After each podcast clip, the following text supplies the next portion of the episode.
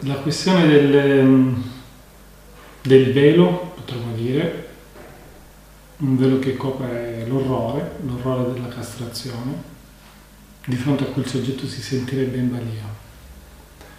Credo che una differenza fondamentale è nel, nel trauma e invece nel feticismo la mancanza è diversa. Nel caso del feticismo è l'assenza del fallo immaginario di cui il soggetto non vuole prendere atto.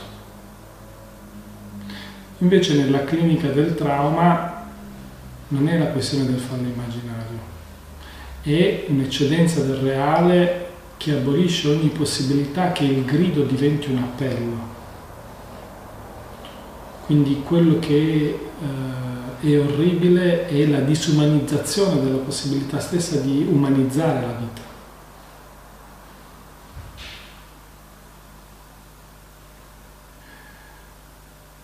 Certo che nella situazione del trauma noi possiamo trovare anche situazioni di abuso dove il soggetto per esempio si trova le mani al collo dalla propria madre adottiva che quando ha 5 anni lo sta violentando assieme a un'amica e lui si ritrova lì fermo.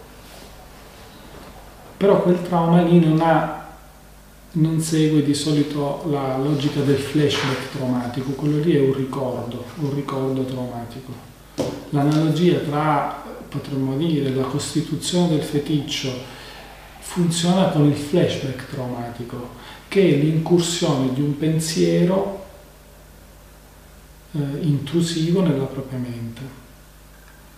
Per pensiero intrusivo non sto parlando del, delle parole imposte, dei pensieri imposti di tipo psicotico, è importante distinguere a sua volta che la logica diciamo, del trauma non segue la logica della forclusione, non c'entra niente. ci sono diversi ritorni del reale. Però nel feticcio e nel flashback traumatico noi non dobbiamo pensare che ci sia qualcosa di diverso rispetto a, a, dire, al montaggio. Ed è un montaggio metonimico Quindi nel flashback traumatico emerge qualcosa che riporta il soggetto sì sul bordo in cui il velo si sta per rompere. Come dire, il, flash, il flashback traumatico è l'ultimo uh, velo che la mente è riuscita a produrre uh, prima che la storia degenerasse. Quindi, uh, in più la logica del trauma è una logica metonimica. Il trauma è l'assenza di una trama, è la possibilità di instaurare una trama e dell'ordine della metafora.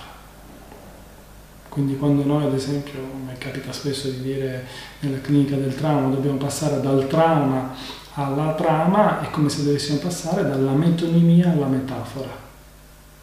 O come l'ha presentato Lacan nel seminario quarto, questo passaggio potremmo dire da una dimensione duale a una dimensione eternale, da una dimensione immaginaria a una simbolica.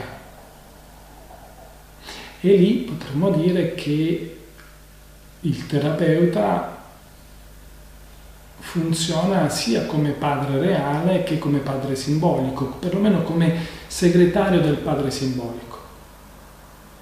Perché il padre simbolico è ciò che permette all'ordine significante di esserci, di istituirsi, per questo io dicevo che non è vero che ci sono dei gridi che subito in partenza sempre partono come istituiti dentro l'ordine simbolico.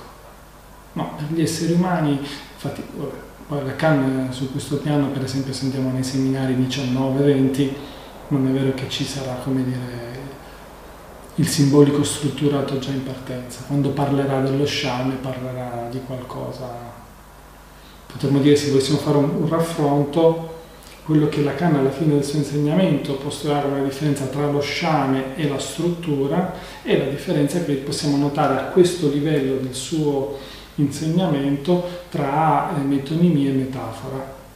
Cioè la stessa logica.